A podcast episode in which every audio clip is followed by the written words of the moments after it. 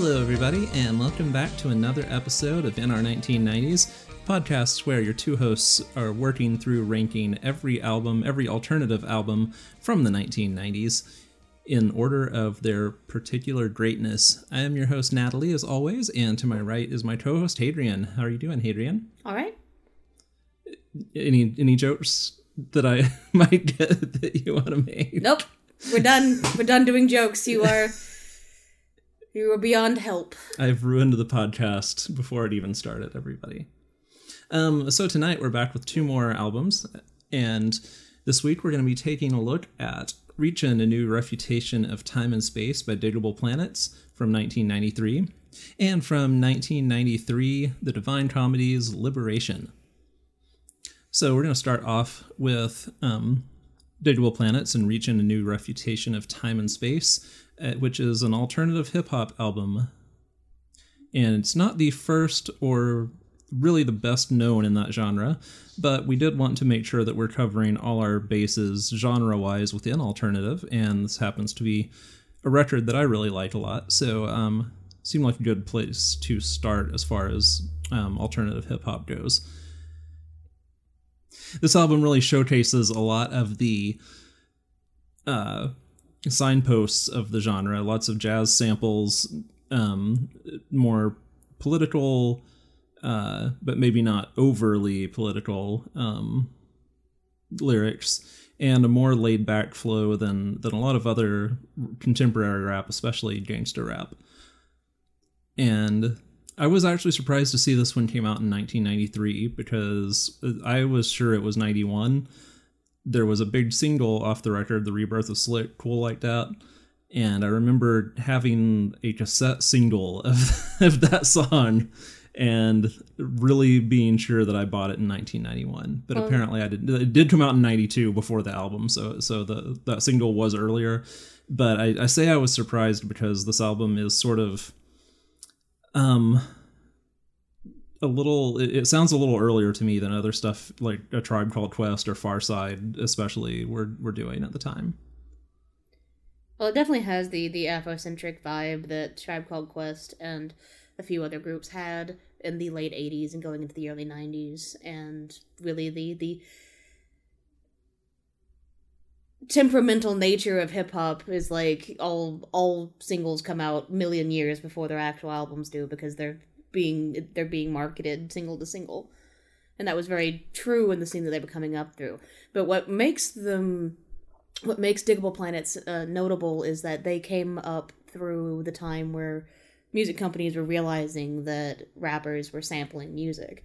They didn't. It, there wasn't much of a market to be litigious about this. That no one really cared until more and more hip hop albums started going, uh, gaining more attention, and so that that's kind of wrapped into why Digable Planet sounds the way it does. Because one of the things that they weren't really hitting as hard is jazz and Digable Planets is very jazz inspired. Yeah, it's extreme, extremely jazz centric. Like it, it's, I mean, Pharcyde is also pretty much on par with Digable Planets in the regard of sampling jazz. But I mean, Digable Planets not only sampled jazz and rap over it, they rap about it a lot. In in fact, I would say jazz is. almost the subject of every song on this album. Well, that was kind of like the the way that it's purposed. It's like they're performing in a jazz club. They they're the the the rap that you could find in a jazz club in the construct of how Butterfly introduces this album. Yeah, yeah. And the first track, um Good to be here. Yes, good to be here. Um it, it is kind of bookended a lot. Um I think it's a really good song. It kicks off with sort of a long instrumental intro that kind of builds up into the song and then has a very long outro uh, I, I might want to say it's too long um, of him doing a sort of jazz club introduction of the band and then a fight breaks out in the audience or something and then he gets back to introducing the band for a while i don't know it's it's it, it is my i don't want to get negative on this album right away because i really really like it I, I do feel that it's a little corny though with all the the insect names and and the jazz club stuff like that. I think it was just them trying to do something to sound different because that's a big part of standing apart in a huge market like hip hop scenes in like LA and New York while they fought each other they fought amongst themselves just as much and trying to stand out against that you had to have some hook not just only in your lyrics but also in how you performed them so I think that was just they knew they were chill, they knew they were of the streets, they knew they were trying to speak for the people. They wanted to talk about Marx and feminism and talk about and be bugs while doing it. Yeah, so everyone on the album took an insect name. Um, Ishmael Butler is Butterfly. Uh, Craig Irving is Doodlebug, eh, or as a friend of mine in seventh grade was convinced that it was Doodoo not Doodlebug. And, um, and then uh, Marianne Vieira is Ladybug Mecca, and she actually was, I think, the only one who continued to go by that name after the group broke up. I, I know Doodlebug was also known as like Cee Knowledge, and I think Butterfly just became Ishmael Butler.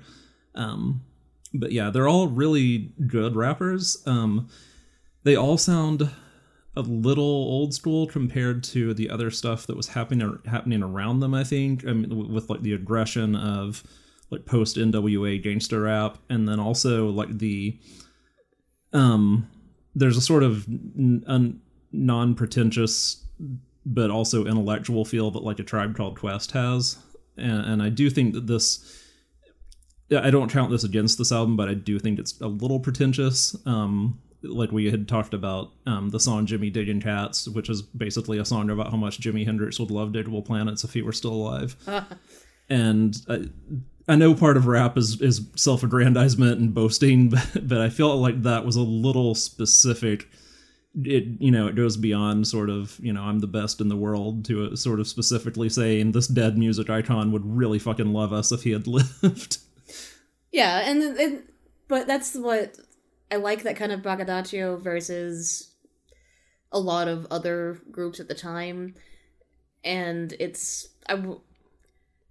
There's something inherently likable about how they present themselves that they are just nerds, and they're just nerds doing nerd stuff before nerdcore became a completely different beast within hip hop, and I ra- I vastly prefer this to nerdcore, quite honestly. It's oh yeah, just... quite a, quite a bit. but it's very uh, the it's a refutation a refutation of a lot of things. They wanted to go with the flow on their on their own. They wanted to make their own sound. They they chose jazz. It was both convenient and something that no one else was doing as heavily anymore. So just be chill is kind of the vibe of this entire album and yeah, it's extremely chill. Um lots of you know not not like cypress hill levels of rapping about weed but lots of rapping about weed listening to jazz um reading marx it, it, there's a weird like a weirdly just everyday leftism vibe to to this record. It, like they talk about the Black Panthers, they talk about communism and socialism, but for the most part, it stays very just like, eh, yeah, I'm gonna I'm gonna hit a joint and go out in the park and and read some Marx. Like it, it's not like a I don't know it, it's not it's not praxis maybe is, is the internet way to put it. Yeah, it's it's not it's not praxis, but it is of the neighborhood, not necessarily of the streets, the way people think about rap coming from the streets, but this very much came from their street. Like you get the feeling that uh, late, uh, that uh, Butterfly is just rapping what he sees, and it comes down to being in there, being in that place in New York, and finding the community and calmer po- points of being in a large city, and that's that's there. I mean, that's there's literally an entire song about that. And I think that's it was looking at New York City in the early '90s in a way that wasn't being represented because gangster rap had come in from the West Coast and made everything way more tense, and this was very much like we can better ourselves in a way that is chill. yeah, and there's interesting, you know, in an era that NWA was rapping about fuck the police and Ice Cube is is out there, you know, going hard into the Nation of Islam stuff, and then on this album you get like you know there's one line about like long haired hippies and afro afro blacks all getting together to to make music and and it's just like a real like peace and love like it's afrocentric like you said but compared to like arrested development who were extremely afrocentric and also like extremely preachy about it this is just kind of a just kind of a hey let's all just you know chill out and and like get along which i think is probably part of why it didn't go over super well outside of outside of one single that was even though it's in keeping with the rest of the record kind of a novelty because you just weren't hearing a you weren't hearing a lot of hip hop on pop radio that wasn't MC Hammer or Vanilla Ice and B had this really strong jazz hook that nothing else you were going to hear on the radio would have. Yeah.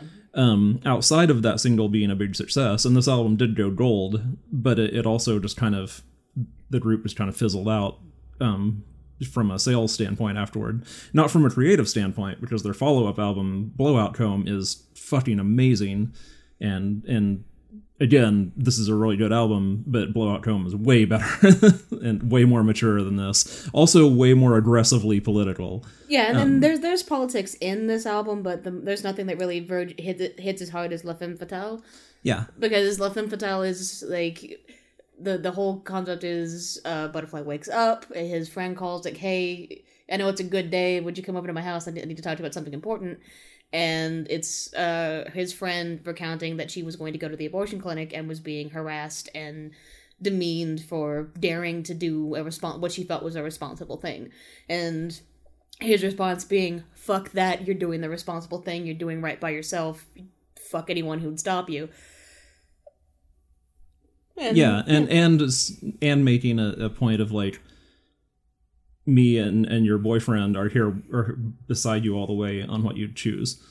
And and not like like arrested development has not on their first album but on their really sort of clunky uh, unsuccessful follow-up album a song about abortion. And it's like speech rapping about like well I, where's my say? I, I should get a say in this. It's not it's not just your choice and it just putting it next to La Femme Fatale, it's just like, oh Jesus Christ, what were you doing? like, why on earth would you have these lyrics? Yeah, and it's like you you get a sense for, of the of the dig, dig, of Digable Planets that they mean what they say and they stand by it, and they will sit there and tell you exactly why they have the stances that they have, and it comes across that like they they're very progressive, very focused on reclaiming power from authority not through not through violence but just through the mastering tools that are at their disposal. Like that's why marx is name dropped and so important. It's like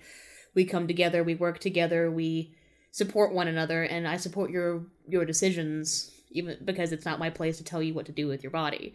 And like yeah so in the, in a way this album is satanic. So there you go yeah um i one of the reviews i read i think it was rolling stone's review of the album mentioned the possible significance of the insect names being like a reference to socialism in terms of like an insect colony which i, I know can be conceived as like not a super um flattering way to view socialism but it also would make sense of of like you know there's there's a lot of like uh i believe it's the the last track on the album um where it's saying we're just babies we're just babies man and and when it gets spiritual it, it sort of is this all-encompassing cosmic spirituality of you know it, the, something that lands almost closer to like rastafarianism even though they're definitely not rastafarian Yeah. but, but the the sort of i and i kind of thing Yeah, and and there's nothing wrong with uh, invoking insect colonies because even in the like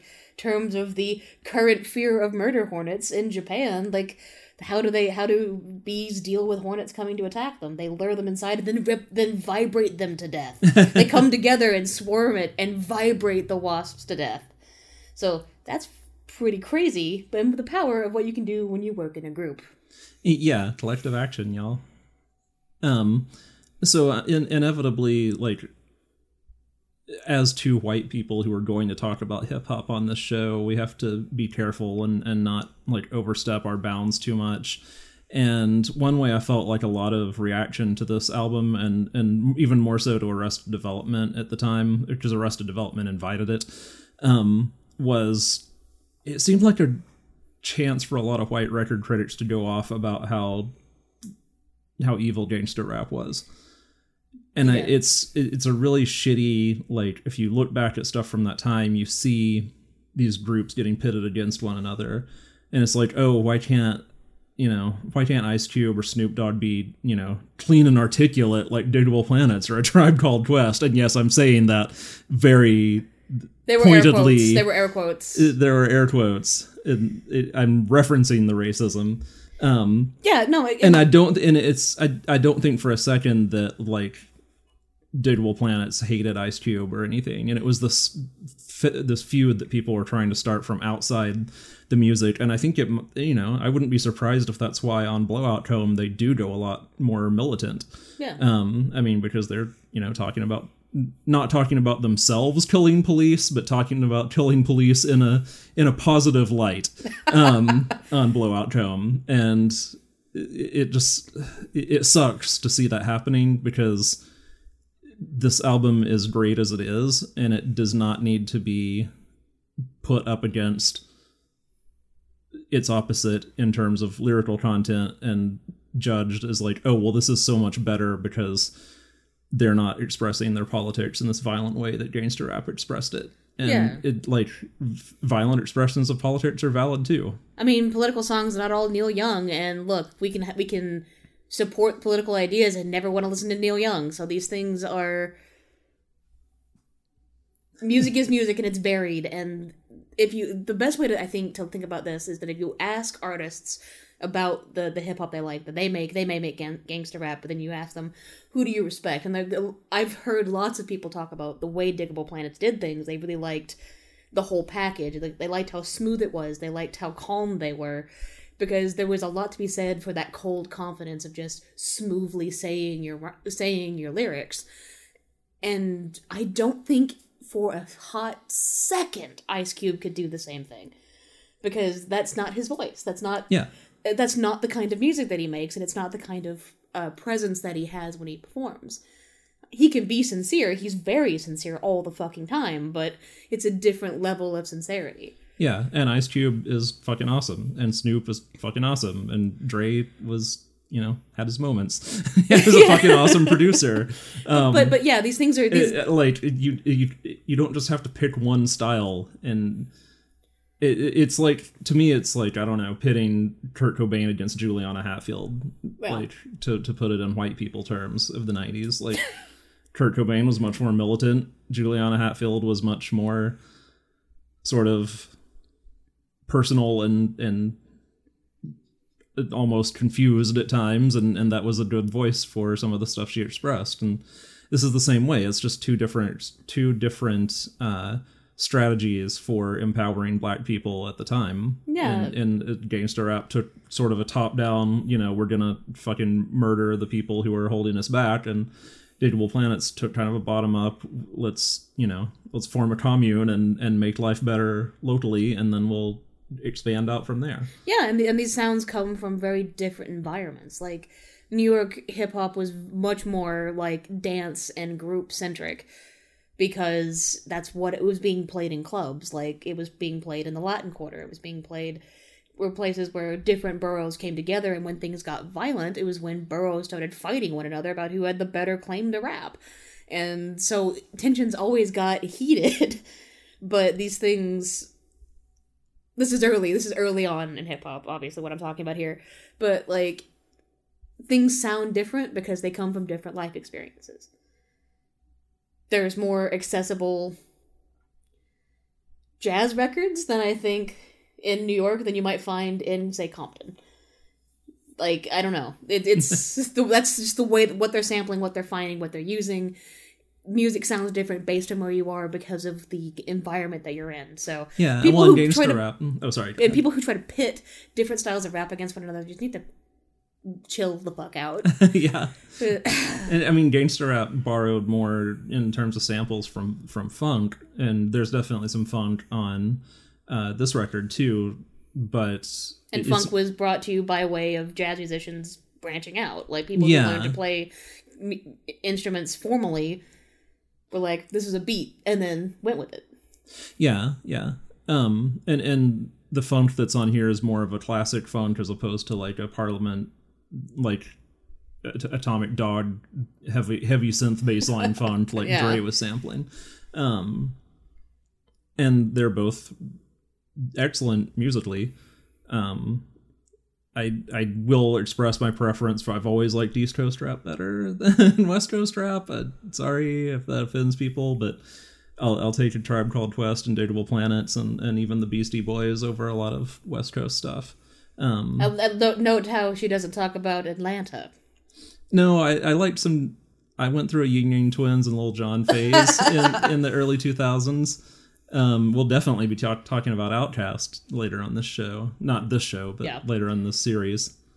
No, Um, I, w- I was just teasing you. A lot of people forget about the those like tremendous southern uh the Oh, rap yeah. scene Yeah, and then just the like vast queerness of it in a lot of ways. So yeah. I don't know. I feel like I feel like maybe East Coast rap is like the least queer.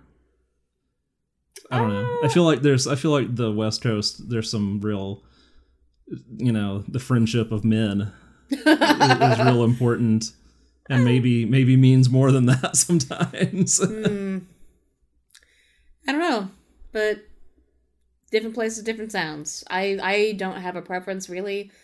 I I mean, I listened to trap a lot when I was younger because that was what was around me. So yeah. people would say that I have zero taste. Hey, I like Lil Wop unironically, so it, come at me about that. And I'm super into bounce. Like, I, yeah. There's nothing wrong with bounce. nothing wrong with bounce. It's the gayest of all. Yeah, definitely.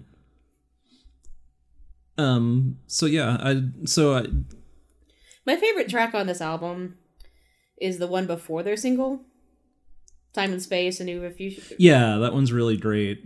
I think it's just there's a line where he's just like ends with pleasurable naps, and I'm like, damn. Yeah, I'm feeling this. I want pleasurable naps. I always assumed he meant hair. But... I think he meant naps, as in. I mean, he does talk about Maybe hair. it's a double entendre. Maybe. nappy hair and naps. it just got I just had a, a vibe. It was like it, it hit me like taking a nap, and I'm like, I don't care what he means, but I really want a nap. I think that the best song on the album is probably the second track, Pacifics. Uh, yeah, it's pretty good. It's also the least representative of their sound at this point. It's way the the jazz samples are scaled way back on that one, but it, it sounds the most contemporary, uh, or not the most contemporary, but the most timeless, I guess. Like I think if if you were gonna pull one song off this album and put it on a compilation or on a movie soundtrack today, like that would be the one because it is unless you're going for a really um like tr- really trying to pull someone out by hitting them with this you know oh holy shit here's here's some fucking jazz all of a sudden I, I like uh, where I'm from a Yeah. lot. I don't know. My my favorite songs in this album are just sort of next to the ones that would be more standout. yeah i don't think rebirth of slick is like the best song on the album by by a long shot Mm, or even cool one of my that? favorites You're not chill Um, like that. i still liked that song it just it got overplayed i mean that was like a big time radio hit at the time and and that i was you know 12 or 12 years old or so and it's the and I think it's the best example of them using jazz to it to its strength because that when the, lines end with "I'm cool like that, I'm cool like that, I'm cool like that, I'm cool," like that's a very jazz progression to just Yeah. do the same thing, but have play it do it slightly differently as you finish that because you get the conversational tone of the words, even though the word is repetitive. So I don't know. Yeah, I, I think that the only two songs that I'm not I'm not a huge fan of Jimmy Digging Cats, but it's okay. I think Swoon Units is annoying. Yeah, Swoon Units The is that has the sample of the woman going, "What's happening, butterfly? What's happening?" That like goes through the whole song, and it's just like, no, that that yeah, that's that's that was not necessary to have that sample. That's already kind of an annoying sample, and then just run it through the entire track. And now you know how I felt about that Momus song. yeah, yeah. And then the final song on the album, I don't think is like super awesome either. It, it's like a thing I noticed about the albums we're doing this week. They both have the weakest two songs or the last two songs on both albums. Yeah. But uh, Nickel Bags pretty great because "Nickel Bag of Funk" is a great line, and Yeah. I want that. That song gets gets stuck in my head, and it's one that I I would turn on as I was listening throughout the week and just like put that one on. So let me ruin the song Last of the Spiddyocks for everybody who happens to be listening and have an iPhone. So you know the alarm I use on my iPhone, the bells, because it's the only one that's loud enough to wake me up because iPhone alarms are terrible and quiet. So that bell the melody of those bells is, to me is exactly the same as the trumpet sample in Last of the Spiddyocks. The one that's like da da da da. Mm-hmm. And so every morning when I wake up, the first thing that pops into my head is Last of the Spiddyocks. and has been that way for at least 10 years now. Wow. the first thing I think of every morning is Last of the Spiddyocks, which is a good thing that's one of my favorite songs on the album, or I might have lost my fucking shit by now. Well, I guess we need to hook up the the echoes in the bedroom and just let it play bl- play that song at you. Yeah. Um, okay, I think we're probably ready to, to rate this one, unless you have anything else to say about it. No, I think it's an overall a really good album, and if you don't know much about alternative hip hop, it's probably a good place to start. It's not super definitive, like it, definitive of the genre, but it gets you going, and it's a it's good to learn about it and learn about what they were doing and the sounds they were they were working with. and learn about what was like a big hit because Tribe Called Quest and De La Soul they didn't really have major hit singles. No, Um, but you can definitely get both De La Soul and Tribe Called, Tribe Called Quest in what Digable Plans was doing. There's there is Yeah. very definite through line there. yeah. So I mean, even De La Soul didn't know what was a fucking hit because they did that one song that everyone knows as a joke. They were stare. They were sorry. no, it's all right. Um, so it's I guess so now that we're each picking an album each week, maybe the person who pitched the album gets to have the first suggestion of where it goes. Yep. And I think this would be a good new number four, Uh, beh- just behind what's the story, Morning Glory, and above Monster. you know what? Yeah, I'm not gonna fight you on that one. I think it's. I think it's a good place. I would have been fine above or below What's the Story, Morning Glory, but I know I don't like that album very much, and I think this one again is one I would go back to and listen to, and that is my only reason there. It- Yeah. it's it's more just like I just don't think anyone is out here just. Man, I'm gonna listen to Oasis unless your name is Gnome Dar. I still listen to Oasis. Um, I still listen to one Oasis album, and it is the one that is currently at number three on our list. So my argument for putting this below Oasis, and, and again, we're gonna have this every time we have an album going into this area on the list. Even though these lyrics are light years ahead of Oasis's lyrics, I also think that the I, I do think that you have to sort of count the the insect stuff and the cartoonish sort of jazz club stuff. I, And I feel like that counts against the album because just because of put this next to Tribe Called Quest or or next to Snoop Dogg, and it feels like a Saturday morning cartoon. Yeah, and, and and Butterfly has a very uh certain flow to how he he raps that doesn't really change. And when he gets at the at its worst, it's very hip hop, hip to the hop. And just like, yeah. oh boy, It's. I mean, this they formed. why are you doing?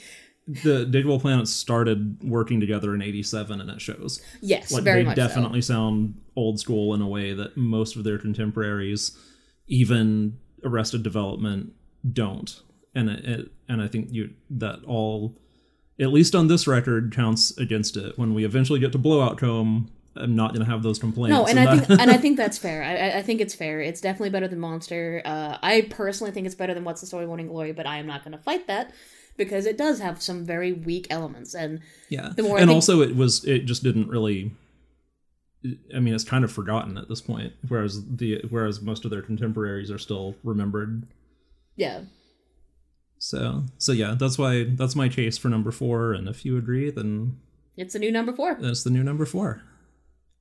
All right, let's take a quick break, and then we'll come back with some divine comedy.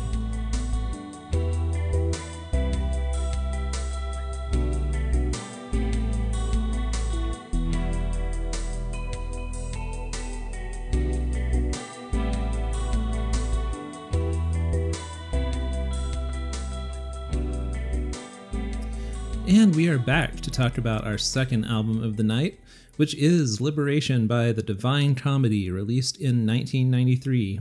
And because this was Hadrian's pick, and he is definitely the Divine Comedy expert between the two of us, I'm going to let him take it away and start us off here. All right, so this album is beautiful. I think that's the the first thing you have to get out of the way. It is a, a ridiculous symphony of, a, of, a, of an album that is miscategorized constantly as chamber pop or baroque pop when Neil Hannon was really just kind of doing his own damn thing. And you might know Neil Hannon uh, if you've ever seen the Hitchhiker's Guide movie, the 2000 uh, movie, and the soundtrack to Father Ted. He did the intro song and My Lovely Lovely Horse and a few other pieces that were featured in that show. Uh, just to get a to get a sense of what this album is like, uh, he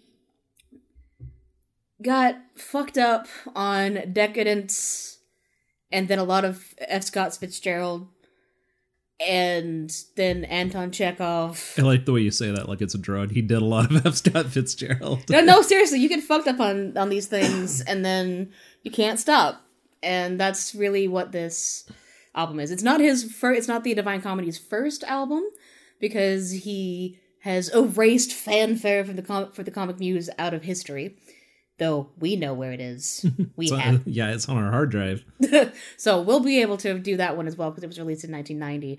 But this one is liberation, and it is him freeing himself from the constraints of popular music and doing his own damn thing and doing something that is ridiculously good.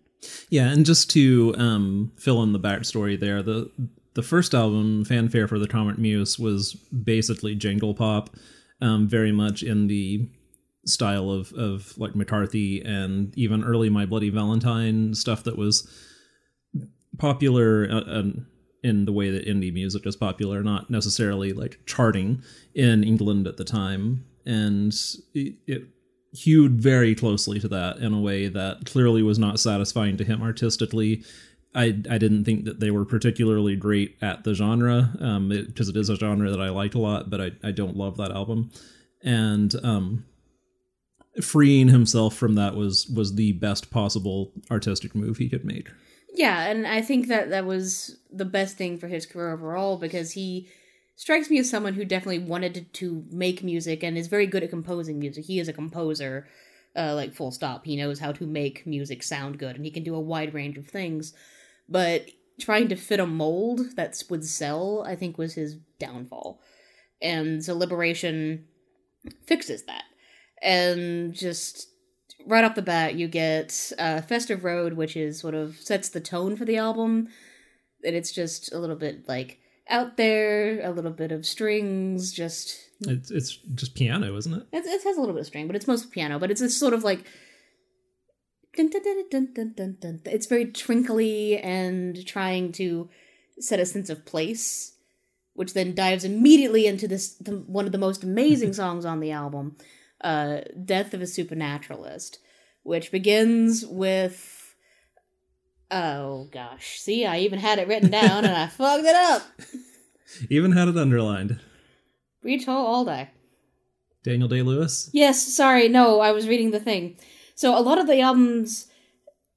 So this one begins with a quote from A Room with a View by E.M. Forster, uh, spoken by Julian Sands and Daniel Day Lewis, which is My father says there's only one perfect view, and that's the sky above our heads. I suspect your father's been reading Dante. And, like, that's. There, the- there is no better introduction to this album than that. really no. that And. Festive Road might as well not be on there because if you hear that, you're just like, okay, I'm in for a, I'm in for a fucking ride. Yeah, it's it. Festive Road's very whimsical, and I believe based on a children's show. Uh, yes, it's a, a, a tribute to the show Mr. Benn. Okay, So a lot of this album, it was really Neil Hannon like pulling from his history and his influences and his interests, and I think he was just like, I want to make a literary album, and then it was like, I want to make a referential album, but he manages to make those things work because a lot of artists who try to do, I'm going to do a referential al- album, they sound terrible, they sound forced, they and nothing about this album really sounds forced. I don't think. nope. It, it's just this elegant flow of, of composition. Actually, I take it back. There is one thing that sounds forced, and that's his vocals on Pop Singer's fear of the Pollen Count. Well, he doesn't sing pop music, and that's kind of the problem. Like he, Yeah, we can get to that in, in a little bit. But an overview of just all the literary stuff that's going on here. So E.M. Forster with Room for the View. Uh, Time watching is inspired by the popular song When I Fall in Love. Lucy is an amalgamation of three Lucy poems by William Wordsworth. Three Sisters is about the play of the same name by Anton Chekhov. Bernice Bobs Her Hair is based on the short story of the same name by F. Scott Fitzgerald. And Your Daddy's Car also has an approximated ending line from The Great Gatsby. Well, that's my theory. I don't know. That I think it's is, very. uh, I think it's supposed to be there because it's it's very.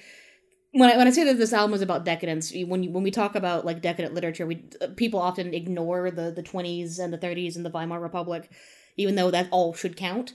And Fitzgerald was definitely writing from a decadent perspective, and that really influences a lot of the posturing of this album.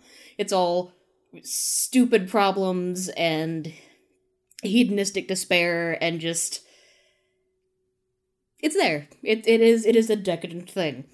But The Death of Supernaturalist is one of the most beautiful songs I have ever heard in my life, and it needed to be everywhere. Hold on while I mute my goddamn watch. So the the well we we've had some some issues with lyrics in the past on this show. This episode is different because as we said, Digable Planet's lyrics were fairly great for yeah, yeah. for the kind of hip hop they were doing, and really in comparison to everything else we've listened to. couple of caveats on, on that, but yeah, I mean, out, aside from the cartoonishness, the the basic thrust of the lyrics is great, and also, I mean, we can't overlook Momus, Yes, who is always great lyrically. but that's less than half of, including the this Divine Comedy album. That's less than half of the albums that we've got right now. They're they're like lyrically strong, yeah, and so. This is Death of Supernaturalist is a beautiful song that is very poetic and just the, the the song opens with "See my solitude where once was truth, now only doubt. Touch my tortured skin, torn from within and from without. Kiss my blistered lips, my fingertips frostbitten and gray. Heal my wound within and watch the dead skin fall away." And like you get that, and you're just like, "Okay, I'm in for a ride." And this song is just very as it as it continues, it just gets in more intense with the composition. It's you need to pause the podcast and go listen to that song because it is very good. yeah. That that is one of my two favorite songs on the album for sure. Um, my other favorite is "Your Daddy's Car."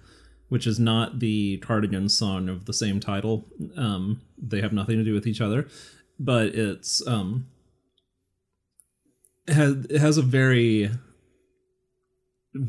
um stereotypically like 50s sitcom feel to it with with uh plucked strings and um I feel it has a very like uh like fifties educational film like supermarket jingle sound. yeah that too the the best thing i can think to compare it to is if you listen to a lot of Shibuya-kei Shibuya-kei uh, the song trailer music by pizzicato 5 it sounds really similar to that song on the verses and then when it hits the chorus it takes this like a more melancholy turn which could fail spectacularly but because neil hannon is such a good composer it works perfectly and makes both elements better He makes the case for having a chorus and a bridge really strongly. Like the, these elements of pop songs are can sometimes be very rote, or people are mechanically filling in what they know needs to be in a song. But Neil doesn't do that. He just plays around with how music feels and sounds, and it just ebbs and flows around what he wants to do.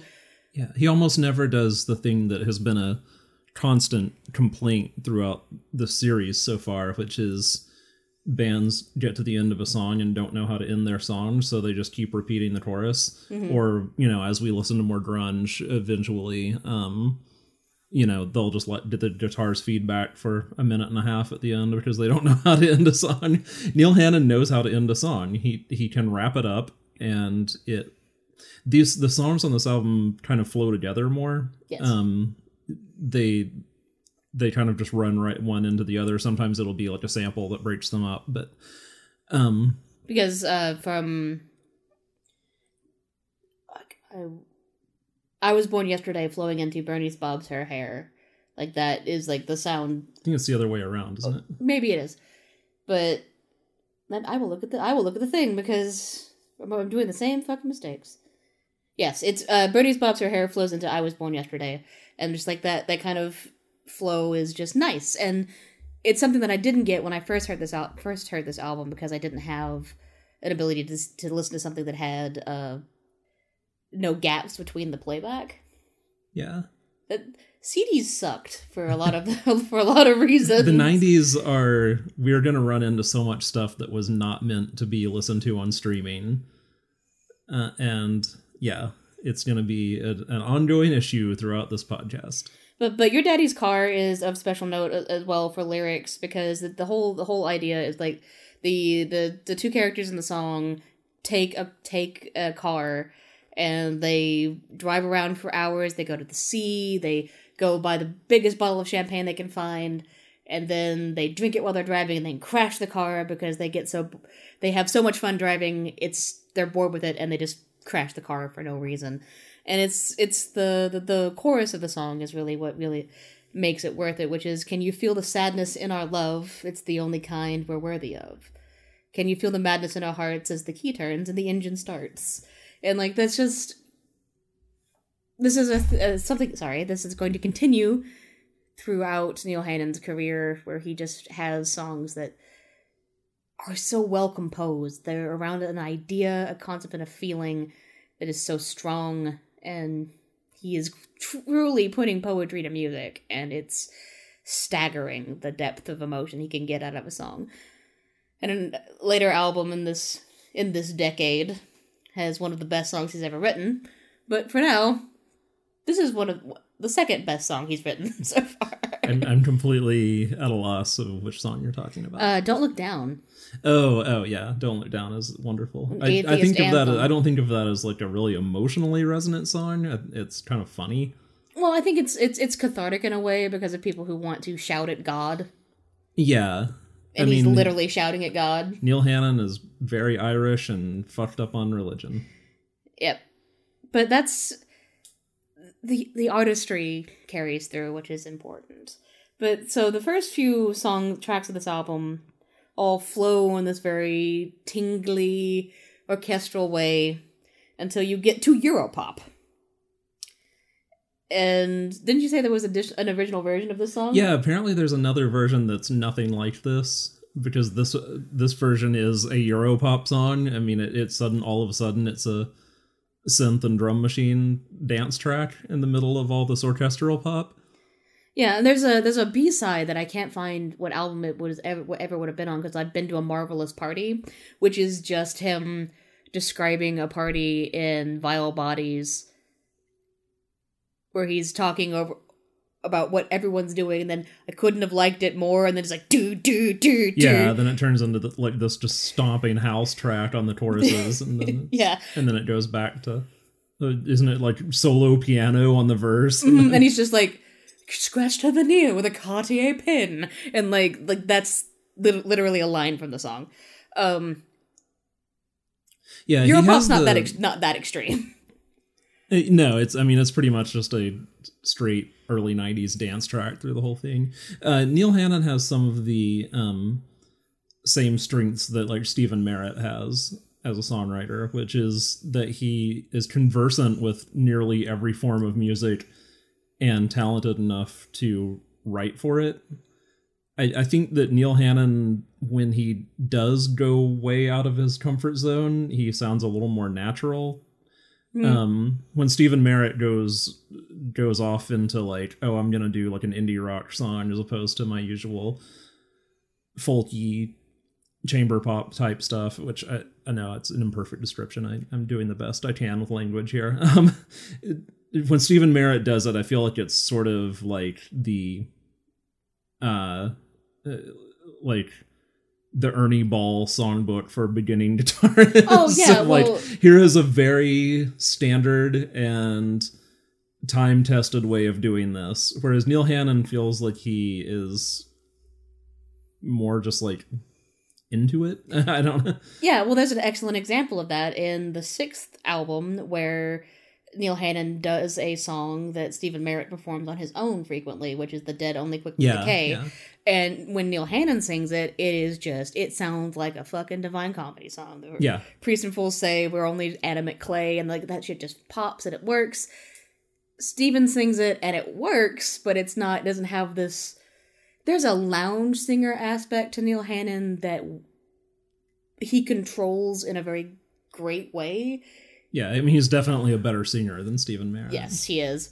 But I've I've heard I've heard Stephin Merritt versions of, the Momus song from that album and the uh, Sailor in Love with the Sea, and I just it kind of shows that he can write music for other people more than he can perform it himself in a lot of cases, and this that was one of those songs. But I recommend look, listening to Dead Only Quickly Decay because it is a great example of how Neil sounds like Neil no matter what he does. He can just make a song his own. And that's what he, the, the, what liberation comes down to is he's making his his sound his own and it needed to to happen. Yeah, and so now let's say negative things about this album because so far we've just gushed, and I- do think there are negative things to say about this album. Oh yeah, I think uh, for for me, I think that it has disjointed pacing. I think from from Festive Road to Time Watching, it all is kind of a cohesive album, and then the Pop Singers Fear of the Pollen Count, which is this oddly Beatlesy kind of pop song. I don't know. It's like not even that's not even a good description, but I don't know how else to say it. It is. It's a very like sixties. It's kind of swingy. a Yeah, but it's also just you can picture Tallulah Clark singing it, but Yeah. maybe not with these lyrics. maybe more wait, like I don't know. Petula Clark. Sorry, Jesus Christ, I was thinking of Tallulah. Gosh, it's over here thinking about twee pop. Like, like you do. But yeah, the song is just very.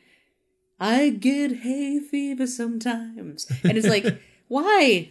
Well, no, it's it, it can be a great song, as you see on the Secret History album, where he mm-hmm. re-records it, and it's fantastic. On this album, so there is a distinct silliness that is part of the Divine Comedy. But Not very pre- prevalent on this album. Right. The, the and in fact, the song is kind of the first time you ever see him experiment with. I mean, you can say "Festive Road," but And Festive Bernie's Road Bobs is- Hair is also. it, that's yeah, that song's not fun. Like it's not like silly, nonsensical, silly. It, it's not like "Can you stand up on one leg" or um, the drinking song or even I've been to a marvelous party it is like this. But at this point, he he sounds extremely self conscious when he tries to be silly. His voice changes entirely, Mhm. and that is because he does kind of a talky intro to the song where he's like, "Are you ready? One, two, three, go." And Yeah. it, and that's kind of how he sounds on the better recording. On this album, he's like, "Are you ready? One, two, three, go." And it's just like, do I really want to do that? He sounds embarrassed to be doing it, Yeah. and. Uh, And I I'm- think I don't want to harp a whole lot on this one song because I don't even think that's the I mean, it, it's a minor downfall in what is otherwise a good song, but the fact that he did re-record the song later shows how much he grew from this album. Oh yeah, his sound just matures each album. I think he beca- he develops new skills each time, which is infuriating but also in- incredibly impressive. You wish you were as talented as Neil Hannon. Yeah, um, I, I specifically do. Um, but that gets to my bigger point that I do feel like it's the album is kind of one note emotionally. It's very not dour, but it, it's very. I am a sad literature boy. Can relate. and even even when he tries to do a happy song he still sounds like a sad literature boy who almost it, it's almost like he he wants to do that song but he knows that the other smiths fans who will listen to him are gonna like shit on the song when they hear it and and it's again it's totally natural you can totally understand how he's feeling because he is doing a very I mean, the audience for this music is not to, is not known for liking frivolous shit. and Oh. he wants to do frivolous shit. And when he does it on subsequent albums, it's really good, and or it can be really good. Um, it but it's not great here. And as a consequence, he avoids doing it, and as a consequence, it's just the album is a little bit dour. Yes, and th- he was pulling from rather dour sources. Like, Three Sisters is based on an Anton Chekhov play. That was not going to be a fun time for anybody. Right, but you can do that and then later on have a song that's about something else and Oh. it's okay. Well, yeah, and then later on he has Lucy, which is based on three Williams William Wordsworth play uh, Yeah. poems. And this is why I, you know, am going to compare it somewhat unfavorably to the philosophy of Momus. It, also, un, somewhat unfairly because that was Momus after many, many albums, and this is His- Neil Hannon on his second album and his first to really do this style of music. Yeah, but and still, it, it's.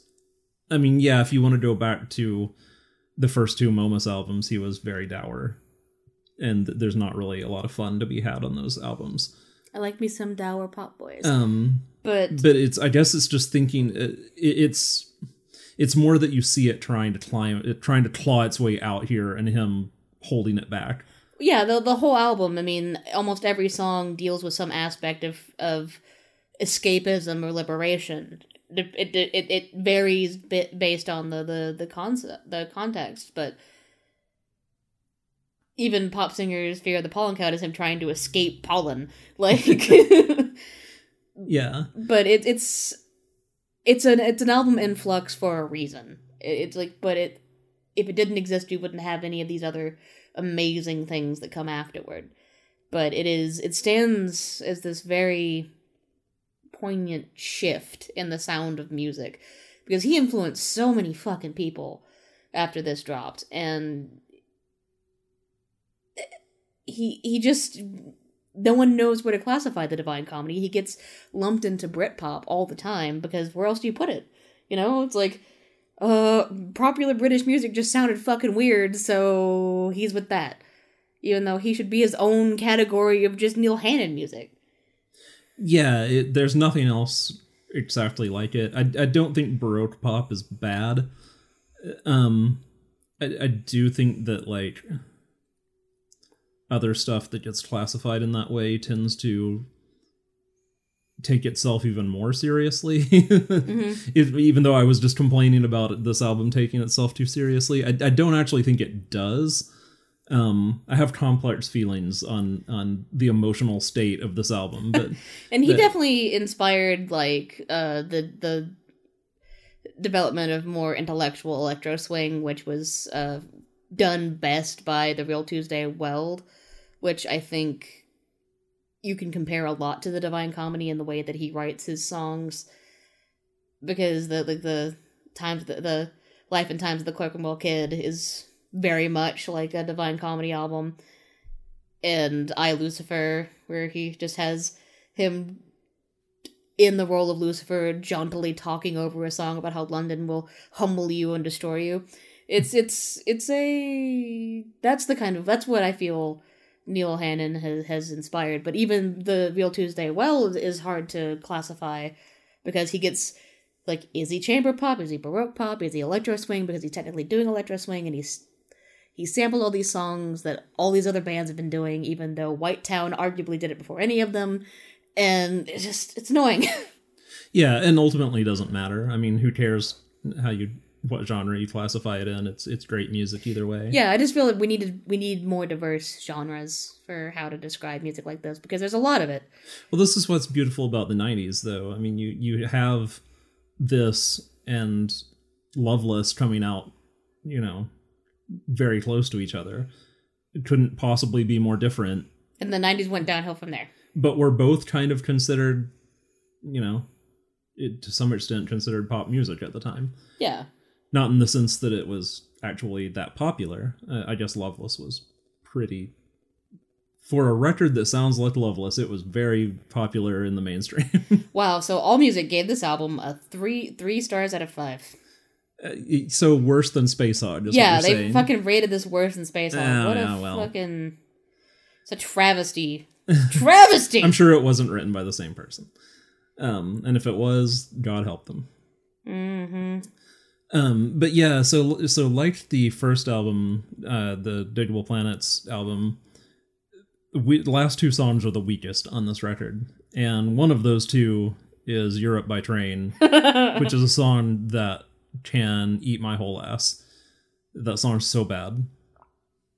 I think it's a functional song, uh, but uh, but it's designed to flow It's- between. Basically, Eastern European folk music played on heavily distorted electric guitar with industrial percussion. It's a train. He's And emulating a train. I, I appreciate that you tried something, but you should have, once you heard it, realized that it failed spectacularly.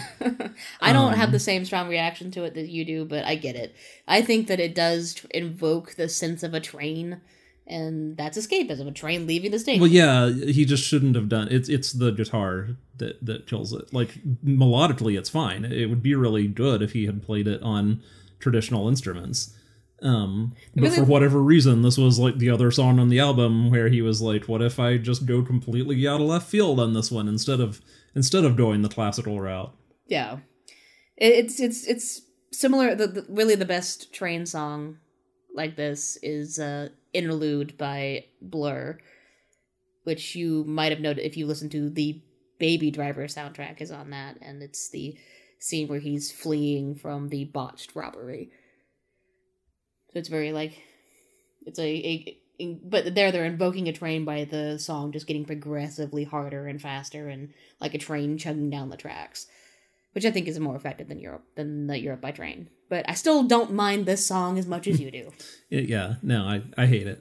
and then Lucy's just a pop song. Yeah, Lucy's fine. Lucy is very much in the the mold of his previous album.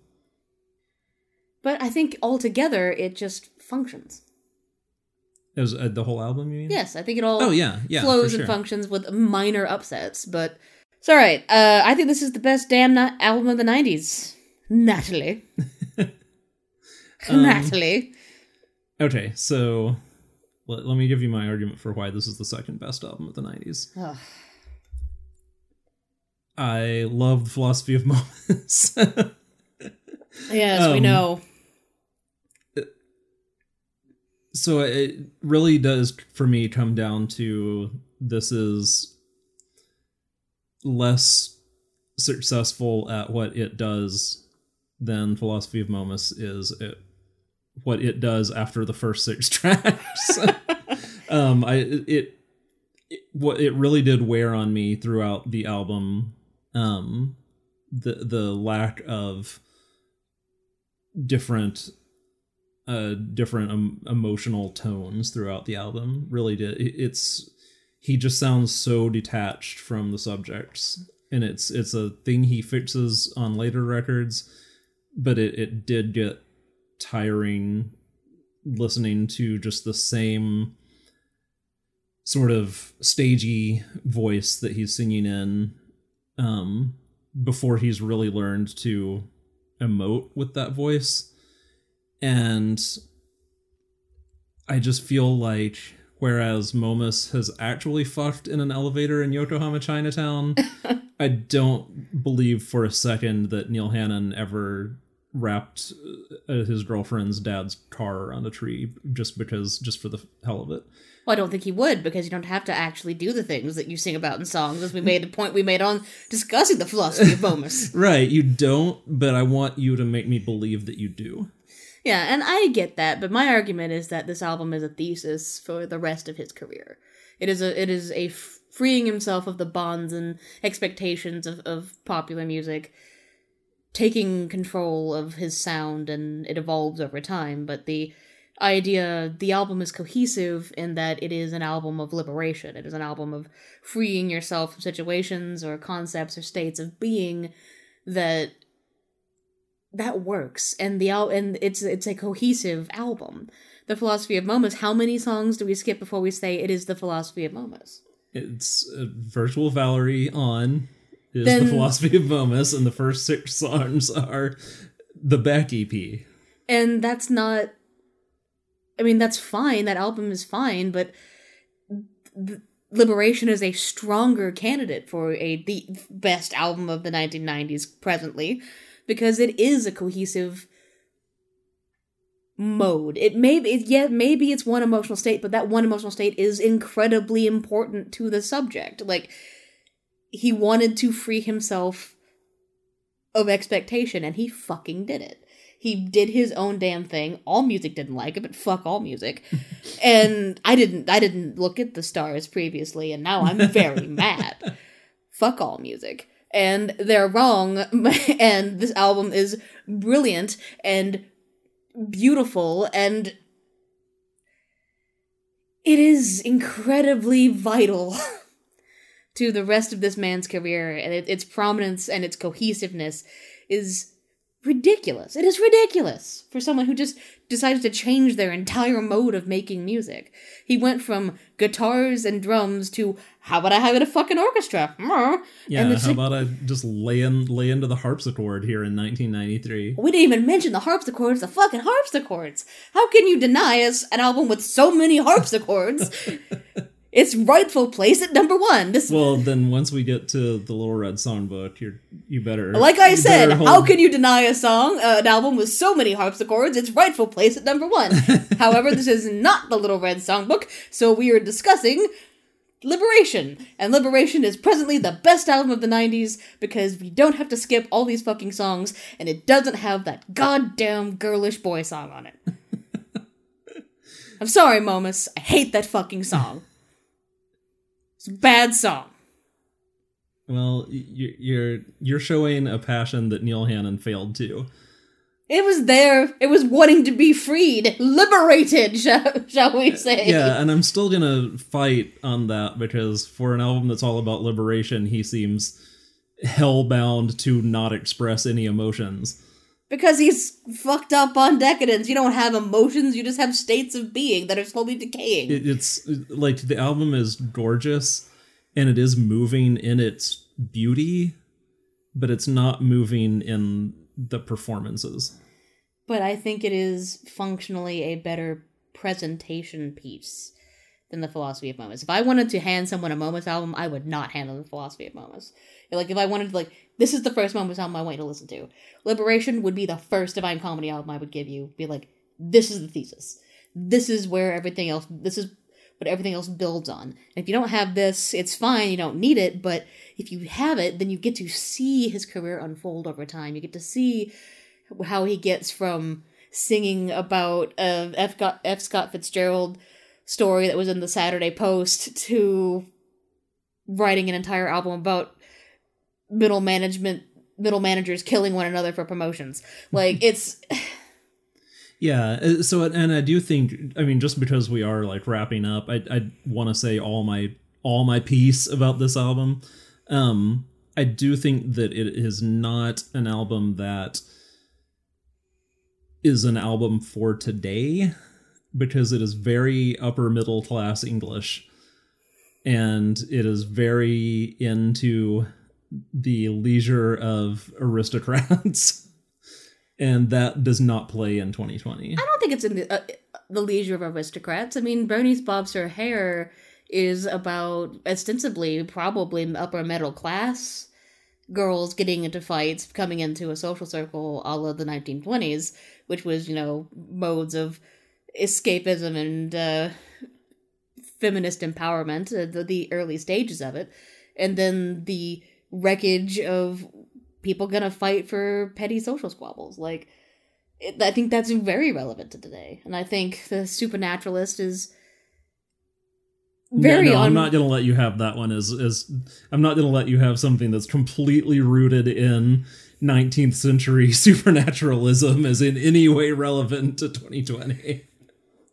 Uh, a lot of new goths, okay, a lot of new goths with their crystals, and are they holding seances? Bitch, you don't know. With Probably. Harry Houdini. I mean, look, he Houdini didn't believe in it, so uh, a lot of healthy skepticism, and you know, people debunking more skepticism. No, no, you lost that point. I'm but, right and you're wrong. So I I'm willing to let this be the new number one Um, Because you have many more opportunities for. yeah, I mean, Philosophy of Momus is not Timelord. It's not Voyager. There are other Momus albums that I I will fight way harder for as the best alternative album when their time comes. Um, I'm not sure that there's another Divine Comedy album I will fight this hard for. Prob I would probably fight as hard for Promenade. It's really the only one that would would tackle it. But right only now, because it's so much more polished at uh, I polish is kind of a dirty word for me from a production standpoint, but that's not what I mean.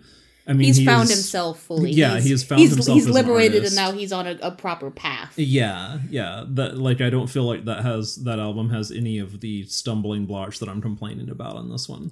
Yeah, and the, this album is is suitably messy for someone who has just kicked off a whole new sound. And I think that should be respected. I think that despite this like even though this album is quote unquote messy compared to the rest of his work, like it is just not as polished or refined or uh, on the uh, as fully explored as his later work. It's really fucking good. Yeah, For- even even that that said, like the level of compositional skill on this album for a, a you know indie pop record in 1993 is off the charts. Like like you this have to respect that about it.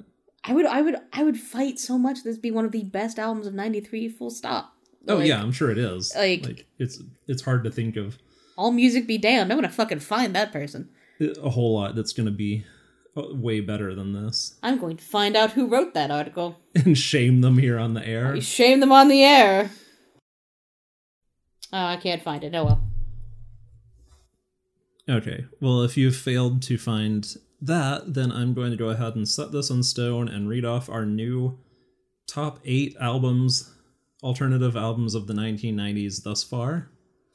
Uh, at one, number one is Liberation. At number two is The Philosophy of Momus by Momus. Number three, Eight Arms to Hold You by Veruca Salt.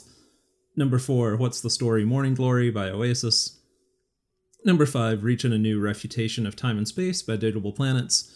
Number 6, Monster by REM. Number 7, Manscape by Wire. And number 8, Resident, A- Resident Alien by Spacehog. I almost said Resident Evil that time. Got through the whole podcast when we talked about it without saying Resident Evil, and I almost said Resident Evil this time. All right. So the reason that this per- person was uh, being so hard on this album is because jettisoning, jettisoning, jettisoning the rest of the band, but keeping the name. I'm like, you don't say things like that if you're just pissed off that he managed to do his own thing. But that was Ned Raggett, and I will find you, Ned Raggett. You're gonna find him hanging out with Royston with a name like that. Okay, well, um, I think that we decided that we're gonna start telling you our albums for next week, so you can listen along. So, what are, what are you bringing to the table next week, Adrian? Well, I am bringing a 1996 banger Rocket by the Primitive Radio Gods. And I'm bringing. I'd have to look up what year it is. Probably 1993, actually. Um, we're finally going to have some grunge on this here grunge podcast and talk about uh, "Pretty on the Inside" by Hole. So that's your homework for next week. Go out and listen to those two. And you can find the albums on our comprehensive playlist on Spotify that is called In Our 1990s. Yes, and if you would like to look at the actual spreadsheet that we use to keep track of our list, you can go to bit.ly slash NR1990S, in our 1990s. That's bit.ly if you're not if you're somehow not familiar with bit.ly.